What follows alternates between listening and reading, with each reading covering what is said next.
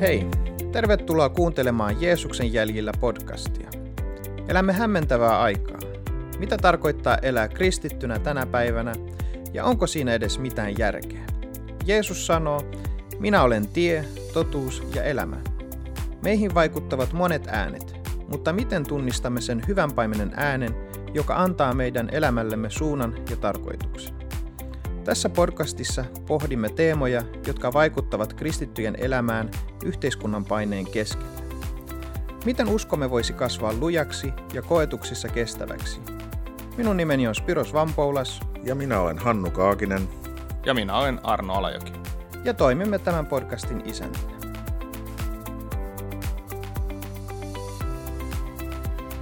Tervetuloa Jeesuksen jäljellä podcastin toiselle kaudelle. Tällä kaudella meillä on paljon mielenkiintoisia aiheita pyhyydestä, hengellisestä sodankäynnistä, armosta, anteeksi antamisesta ja monesta muustakin aiheesta. Ja tämä on siis meidän toisen kauden ensimmäinen jakso. Tervetuloa Arno ja Hannu. Ja Kiitos. Tämän päivän aiheemme liittyy temppeliin. Temppeli on hyvin keskeisellä, sillä on hyvin keskeinen osa ainakin vanhassa testamentissa ja juutalaisten niin kuin uskonnon uskon eläm, uskonnollisessa elämässä ja, ja tota, se myös näkyy sitten yllätys, yllätys kuitenkin, sillä on hyvin merkittävä rooli ainakin Paavalin ja, ja Pietarinkin puheissa ja Jeesuskin puhuu jostain uudesta temppelistä. Niin tota, ehkä olisi ihan hyvä lähteä käsittelemään, miten tämä temppeli ja ehkä jopa luomiskertominen ja kertomus ja sitten uuden tämä pyhän hengen temppeli, josta puhutaan, niin miten nämä kaikki liittyy yhteen ja mikä on niiden tarkoitus ja päämäärä?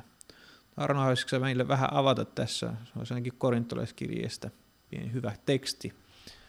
Joo, siis ensimmäisessä korintolaiskirjeessä luvussa kolme ja jakeessa 16 ja 17 Paavali kirjoittaa, että ettekö tiedä, että te olette Jumalan temppeli ja että Jumalan henki asuu teissä. Jos joku turmelee Jumalan temppeliin, Jumala saattaa turmioon hänet. Jumalan temppeli on pyhä ja tämä temppeli olette te. Eli Paavali puhuu niin kuin siitä, että, että Jumala asuu meissä. No okei, jos me ruvetaan miettimään, että mitä tämä nyt siis, äh, miksi Paavali sanoo, että Jumala asuu meissä, äh, minkä takia pyhä henki meissä, meissä niin kuin asuu, miksi se on niin kuin tärkeää. Äh, jos me mennään tuonne tonne vanhan testamentin puolelle ja me katsotaan, katsotaan sitä, että äh, et esimerkiksi niin kuin vanhan testamentin kertomuksia. Ehkä voitaisiin ajatella näin, että vanhan testamentin juutalaisuus rakentui kolmen elementin ympärille. Mm. Temppeli, pappeus ja uhritoimitukset. No minkä tähden näitä kolmea tarvittiin? E, ensisijaisesti ne tarvittiin sen tähden, että tavallaan temppeli oli se paikka, jossa pyhä ja epäpyhä saatto, saatto kohdata, eli se, Joo. että Jumala saattoi olla yhteydessä ihmisen kanssa. No, mennään vielä vähän taaksepäin, mennään sinne ihan raamatun alkulehdille, mennään, mennään katsoa luomiskertomusta, niin maailman luomisessa ihminen ja, ja Jumala on, on paratiisissa yhdessä, ja, ja heidän kuvaillaan eläneen niin sanotusti samassa tilassa. Eli, eli sama, sama tila, jossa ei ole mikään, mitä, mikä erottaisi heitä. Mutta sitten tapahtuu syntiinlankeemus ja, ja tilanne muuttuu, ja, ja koska niin kun, ää, pyhä ei voi olla samassa tilassa epäpyhän kanssa, eli syntiinlankeemus aiheutti sen, että ihmisestä ja, ja tavallaan niin kuin ihmisestä tuli epäpyhä, ää, koska hän, hän on, ää, ei, ei enää ole niin kuin viattomassa tilassa, jos voi näin sanoa. Niin. Niin, niin pyhä ja epäpyhä ei voi olla samassa tilassa, koska, ää, koska se epäpyhä tuhoutuisi, jos se olisi saman, samassa tilassa niin kuin Jumalan kanssa. Tästä on itse asiassa vanhan testamentinkin kertomuksissa on useita viittauksia, missä, missä rikotaan tiettyjä pyhyyssäädöksiä, minkä tähden niin kuin, se tuota, johtaa kuolemaan. No, se johtaa kuolemaan, joo. No jos me, jos me taas sitten kelataan niin raamatun historiaa vähän eteenpäin, niin me tullaan siihen Israelin kansan syntymiseen ja, ja sitten mm. meille kerrotaan... Ja ää, ehkä tähän väliin kommentti, että nimenomaan ajetaan ihminen pois kyllä. tämän seurauksena Joo. sitten pois paratiisista. Joo, ja siis itse siitä asiassa, tilasta. Kyllä, kyllä. Ja sä itse asiassa puhuitkin tässä jo, tässä kun keskusteltiin tästä teemasta, niin, niin mainitsit tämän, että et, et siellä niin kuin jo ää, siinä, siinä tilassa on, on tämmöinen uhritoimitus tavallaan, Joo. mikä, mikä, mikä Jumala tavallaan... itse, uh, niin. Niin. Tappaa ne kaksi vuotta. vai oliko ne vuohia? No, en muista, mikä- mikä Ja peittää eläin on. heidän nahkalla, että mä, mä näen siinä myös vähän tätä vanhurskauden pukee siihen vuoden vanhurskauteen, jos nyt noin vaan sanoo, mutta siinä on, no ei lähdetä avaa sitä sen enempää. No joo, mutta kuitenkin, sie- siellä on tämmöisiä viittauksia olemassa. liittyy, joo. Joo. No sitten siis tavallaan meillä on niin kuin, äh, ensimmäinen tota, noin, tämmöinen kertomus semmoisesta tietystä paikasta, tilasta, jossa, jossa ihminen ja Jumala niin kuin saatto, saatto kohdata tietyillä edellytyksillä, niin, niin oikeastaan on ilmestysmaja, josta puhutaan mm. toisessa Mooseksen kirjassa luvuissa 26-28, jossa, jossa Jumala ohjeistaa Moosekseen sen, että, että teet tällainen paikka, missä hän voi asua, hän voi niin kuin kohdata ää, ja hänet voidaan kohdata.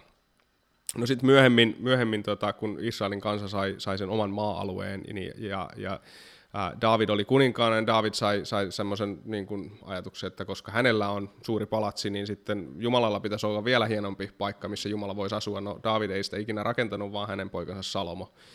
Ja tavallaan niin kuin tämä, tämä temppeli rakennettiin, ää, ja, ja se niin ilmestysmaja kuin temppeli, niin oli tavallaan semmoinen niin sanottu puhdas alue, jossa ihminen saattoi kohdata Jumalan hetkellisesti. Okei, tämä on hyvä huomata, että se oli hetkellinen kohtaaminen, ja siinä tarvittiin tietyt asiat, jotta se niin kuin toteutui. Ää, koska siis Jumalan pyhyys ja ihmisen syntisyys ei, ei voi niin kuin ihan tosta noin vaan kohdata, sen tähden siihen on olemassa tarkat säädökset sillä lailla, että, että miten pappien tuli valmistautua mennessään temppeliin sisälle ja niin poispäin.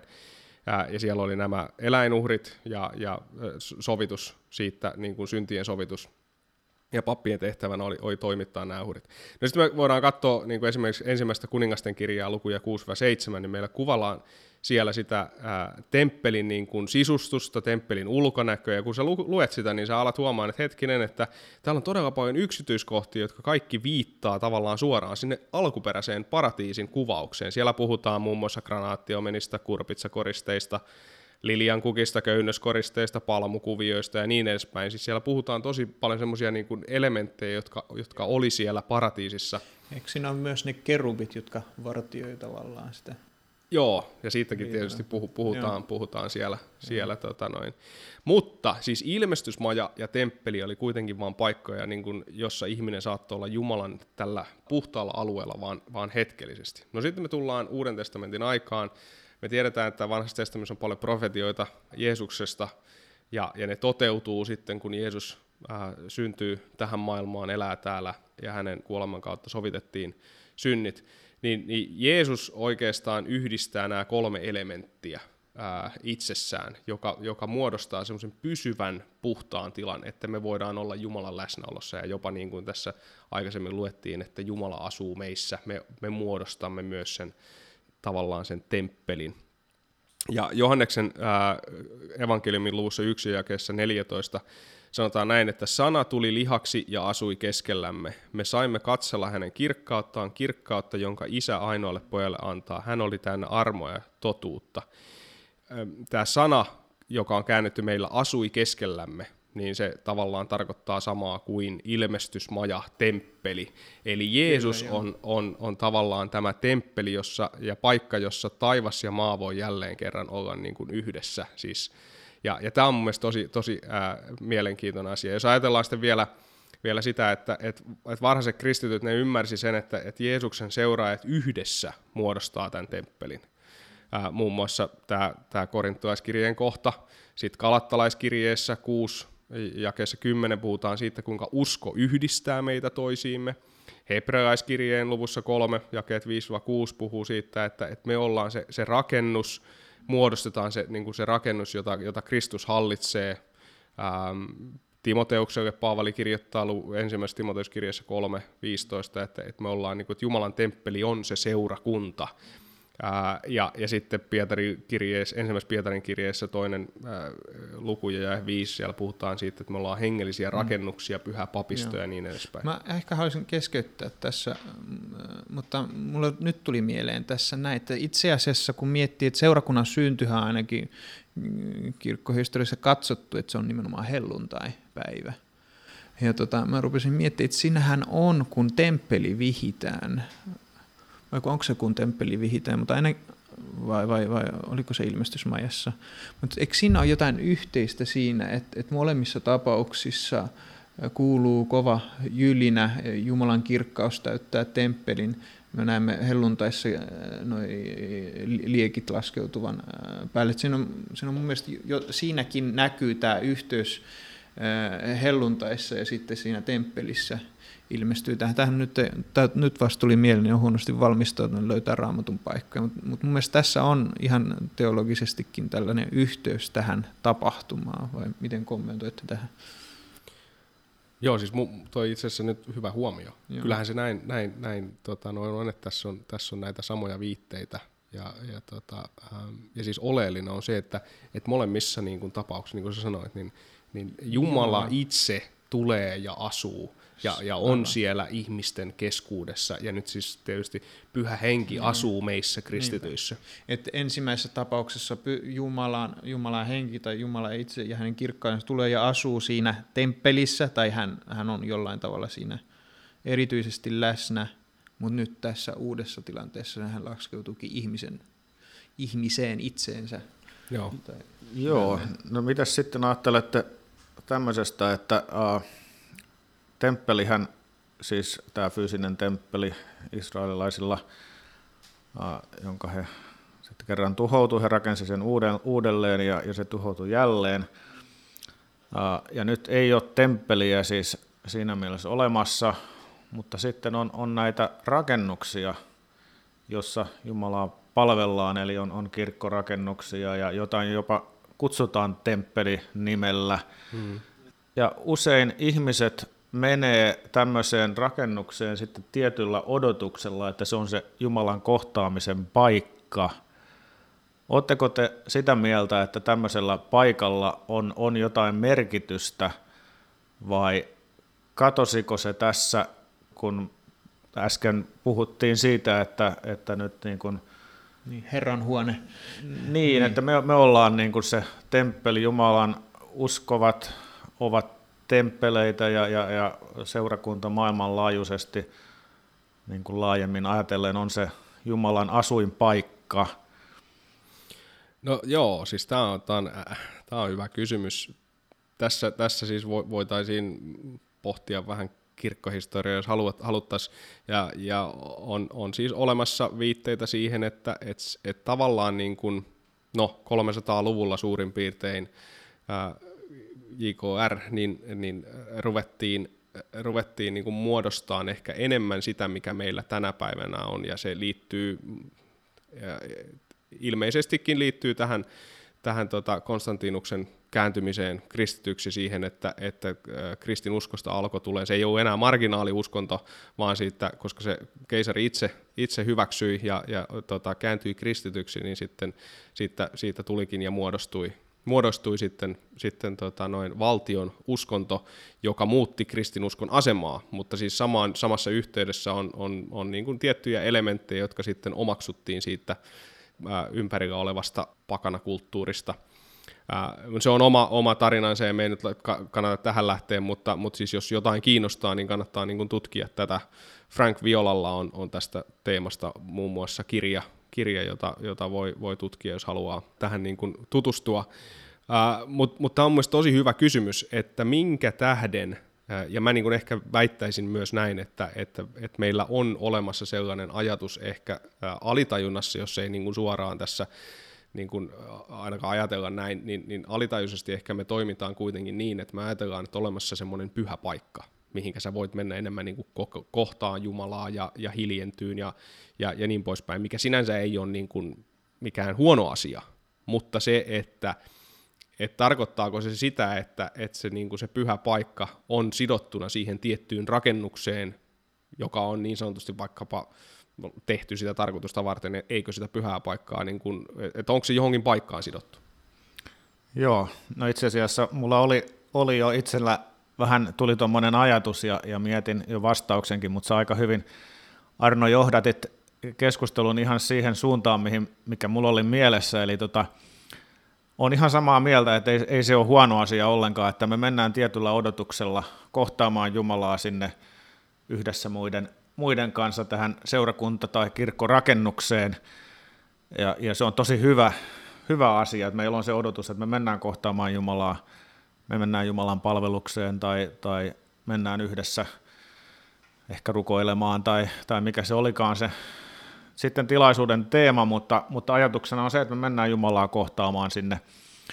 Mutta sulkeeko se meidän ajatuksissa pois sen, että me voidaan kohdata Jumalaa myös arkipäivässä? Tekeekö se sen just sen eron, että, että äh, kun ihmiset kokee, että heidän arkeelämänsä on erilaista kuin se, se että mitä, mitä seurakunnassa on, että, että mennään niin kuin näyttämään, ehkä se ei ole ajatuksena kellään, että mennään nyt näyttämään jotakin niin kuin parempaa puolta itsessä, mutta se, että meidän odotukset meidän arjesta on erilaiset kuin me, meidän odotukset sieltä, se, kun mennään sinne muutamaksi tunniksi sinne seurakuntarakennukseen, Eli me mennään sinne kohtaamaan Jumalaa, mutta me ei eletä arkea sillä ajatuksella, että me kohdattaisiin Jumalaa sen arjen keskellä. Ja tavallaan niin kuin tämä sulkee silloin pois aika isoja elementtejä mun mielestä meidän, meidän uskon elämässä ja vaelluksessa, jos meillä ei ole sitä ajatusta, että Jumala voi kohdata meitä ja, ja meillä on se odotus että Jumala kohtaa päivittäin ja, ja erilaisissa tilanteissa, koska hän asuu meissä. Me ollaan se Jumalan temppeli. Niin, tästä siis, tää on, me ollaan nyt siinä varsinaisessa ytimessä. Jos me katsotaan niin kuin vaikka, vaikka vanhan testamentin temppeliajatusta, niin se oli paikka, mihin piti tietyllä tavalla niin kuin, kaikki epäpyhä piti, piti poistaa, jotta sä voit olla siinä Jumalan läsnäolossa, ja se, se, se on niin kuin erottautumista kaikesta muusta. Siis Israelin kansankin piti tietyssä mielessä erottautua siitä ympäröivistä, ympäröivistä kansoista.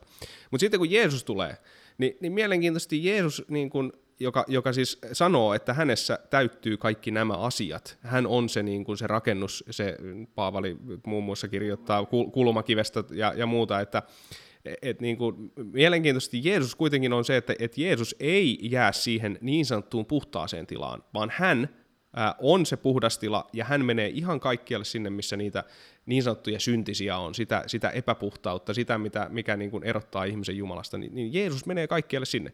No sitten me, jotka ollaan e, Jeesuksen seuraajia, jotka myös muodostamme tämän temppelin, jossa pyhä henki asuu, niin kuin sä Hannu sanoit jo, että, että me ollaan se paikka, jossa, jossa ihminen voi kohdata pyhän.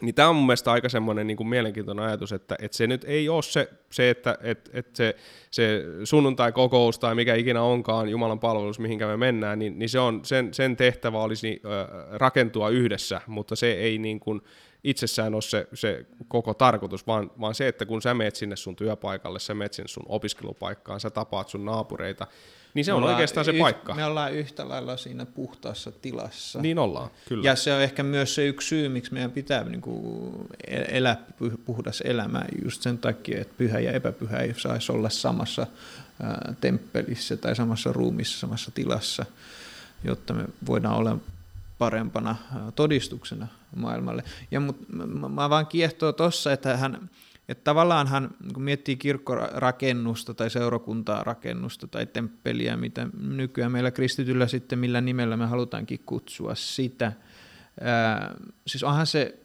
monessa mielessä ehkä ihan, ihan hyvä, että meillä on semmoinen erotettu tila tiettyyn varten ja ihan käytännön syistä sitten mutta tota, mä oon kiehtonut semmoinen ajatus, en nyt mainitse kirkkokuntaa, mutta et heillä on hyvin, hyvin tarkka sääntö, että mikäli kirkkorakennuksen sisällä on vain yksi ihminen, niin seurakunnan vanhimmalla ei ole oikeus toimittaa ehtoollista. Koska meillä okay. ei, ja, ja syy on se, että meillä ei ole seurakunta paikalla. Eli tavallaan se, se, se tarvitaan vähintään yksi lisää, jotta meillä olisi seurakunta olemassa ylipäätänsä. Ja, ja, ja, tavallaan, että se, ja mun mielestä se kertoo just siitä, että se, se, se itse rakennus ei luo sitä pyhää tilaa, vaan se on se muiden näiden kivien läsnäolo, joka luo sen yhteyden ja sen, jos nyt voidaan sanoa sen, sen pyhän paikan, sen temppelin – jossa sitten Kristus on läsnä. Mm, kyllä.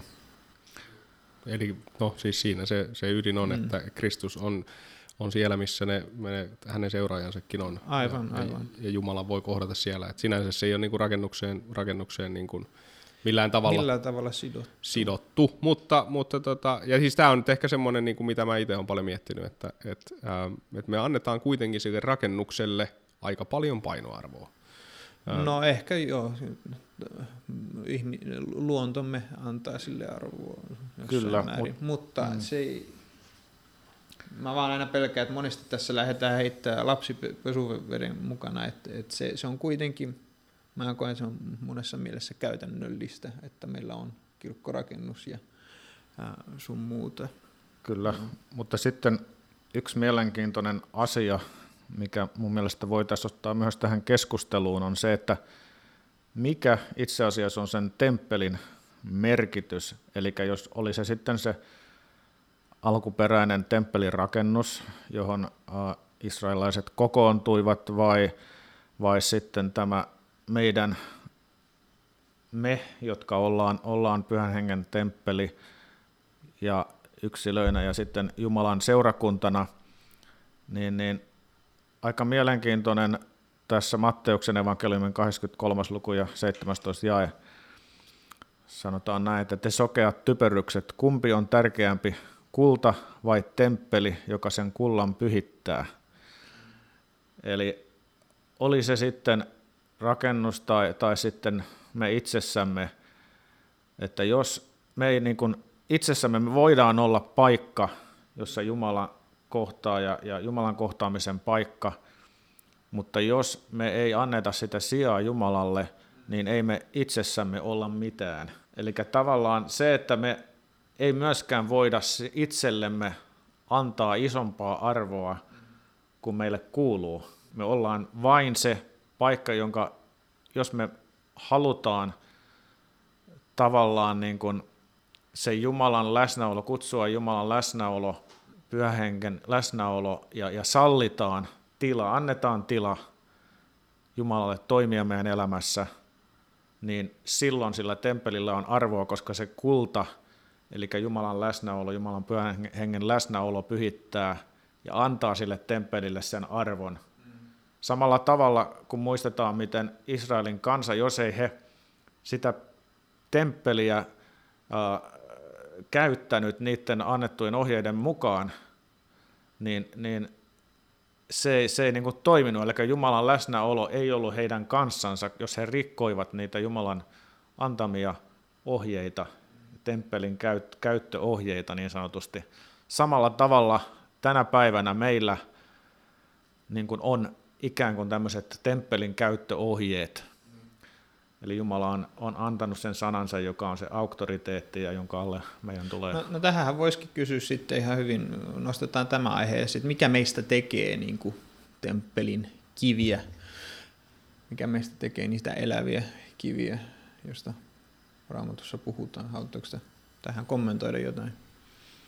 Niin, no toi Paavalihan siitä, Paavali puhuu siis tuossa ensimmäisessä korinttilaiskirjeessä tässä luvussa, luvussa ää, kolme, siis Paavali puhuu tästä, tästä asiasta, että ähm, hän puhuu, puhuu tästä jakeessa, ähm, jakeessa 11, että, ja siitä oikeastaan kaksi jaetta eteenpäin, että, että perustus on jo laskettu, ja se on Jeesus Kristus. Muuta perustusta ei kukaan voi laskea. Rakennetaanpa tälle perustukseen kullasta, hopeasta, jalokivistä, puusta, heinistä tai olista. Aikanaan tulee ilmi, mitä kukin on saanut aikaan. Eli tavallaan se, se että, minkä, että mikä tekee meistä, niin se on, se on Kristuksen niin kuin perustukselle sille, että, että kuka Jeesus on, koska ilman Jeesusta me ei, ei tietysti olla, olla oikeastaan niin kuin yhtään mitään. Että hänessä kaikki tulee eloon ja, ja seurakuntakin tulee eloon ja, ja se on se, se, mikä asia yhdistää meitä. Et siis toinen, tässä on vähän viitattu tähän jo, mutta mun mielestä semmoinen äh, ehkä, ehkä yksi, yksi meidän aikamme ilmiöistä on myös se, ja tähän varmaan ollaan, ollaan aikaisemminkin tähän jotenkin viitattu, on se, että, että meiltä niin kuin, meillä on paljon ihmisiä, jotka, jotka ovat Jeesuksen omia, mutta sitten syystä tai toisesta ää, elävät niin sanotusti tämmöistä tota noin renegade-elämää, eli, eli elää niin kuin omaa elämäänsä irrallisena seurakunnasta, eli eivät, eivät ole niin kuin osa sitä, sitä niin kuin jonkinlaista paikallisseurakuntaa, ja, ja se, se on mun mielestä semmoinen iso, iso tota noin, ää, haaste, ja, ja tota, ehkä, ehkä niin kuin ongelmakin. Ja ehkä vieläkin enemmän, eli he eivät koe tietyllä tavalla edes yhteyttä tai, tai niin kuin halua samaistua maailmanlaajuiseen Jumalan seurakuntaan, eli kokevat, että he ajattelevat vähän eri lailla monesta asiasta. Ehkä he eivät halua alistua siihen Jumalan sanan auktoriteetin alle. Eli tästä tulee, tulee se tietynlainen niin kuin, niin kuin paradoksi juuri, juuri tässä, että tota, mm. No siis mä nyt ehkä sanoisin, että seurakunnassa on myös sekin, että monesti, että jos se rakennus, se kulmakivi, mikä on Jeesus, otetaan pois, niin silloinhan se romahtaa. Että mikään seurakunta ei pysy pystyssä, jos me poistetaan Jeesus pois. Kyllä. Sitten sit, sit, tämä kysymys, minkä sä tuot tavalla, että onhan hirveästi paljon tällaisia kristittyjä, jotka niin kuin sanovat, että, että, että tota, mulla on Jeesus, mä oon saanut syntini anteeksi ja, ja kaikki nämä, että en, en mä tarvii seurakuntaa. Et, et, et se on mun mielestä sitä, siinä ei ehkä olla ymmärretty toivon mukaan. Yksi mahdollisuus on se, että ei olla rakennettu koskaan Jeesuksen päälle edes, ja sen takia ei ymmärrä, että ei olekaan yhteistä kulmakiveä, jonka päälle on rakennettu. Mutta sitten, tai, sitten voi olla opetuksen puutteen tarpeesta tai omaa ylpeyttä tai muuta. Ja mun mielestä silloin ollaan väärä, va, vaarassa hengellisessäkin mielessä, että et, et ajatellaan, että mä voin elää tätä uskon elämää yksin, mikä ei, ei nyt vaan se on, se on täys mahdottomuus. Se on mahdottomuus ja, ja, ja siinä on mun mielestä se suurin ongelma, hyvinhän usein nämä on silleen, että ne kokee, että seurakunnassa ollaan ylimielisiä tai, tai katsotaan tai painetaan muita alas, mutta mä, mitä mä oon useimmiten huomannut, ne on ne itse, jotka painaa muita alas ja katsoo, että he ovat niin hyviä, että he pärjää ilmankin. Niin, ja, ja kyllähän paljon, paljon on, se myönnettäköön, on, on tapahtunut ja varmaan tapahtuu vieläkin sitä, että, että ei, seurakunta ei ole täydellinen, se ei ole täydellinen, täydellisten ihmisten joukko. Ja, ja tota, tapahtuu paljon semmoista ja on, on tapahtunut varmasti etenkin, ennenkin menneinä vuosina, että asioita, mitkä on jättänyt haavoja, ei ole ollut se, sitä rakkautta millä, ja, ja semmoista lempeää ohjausta ehkä, vaan on ollut asioita, mikä on sitten jättänyt jättänyt haavoja ihmisen sisimpään ja sitten sit tavallaan niin kuin se on ajanut, ajanut mm. ihmiset siihen tilanteeseen, Joo. että he kokevat, että he, he eivät halua mm. olla niin tässä jo. joukossa mukana. Ja on ehkä hyvä miettiä, mm. että onhan huonoja ympäristöjä, jossa sitten on ehkä hyvä vaihtaa seurakuntaa, mutta mäkin olisin siinä aina vähän, että kannattaa vähän himmata ennen kuin ajattelee vaihtamista, että seurakunta on aina epätäydellinen. Mutta loppujen lopuksi se, mikä yhdistää aina seurakuntaa, on Jeesus. Ja, ja tota, mä... monesti tämä on mun mielestä se ongelma, että, että se jossain määrin joko unohdetaan tai se on aina puuttunut.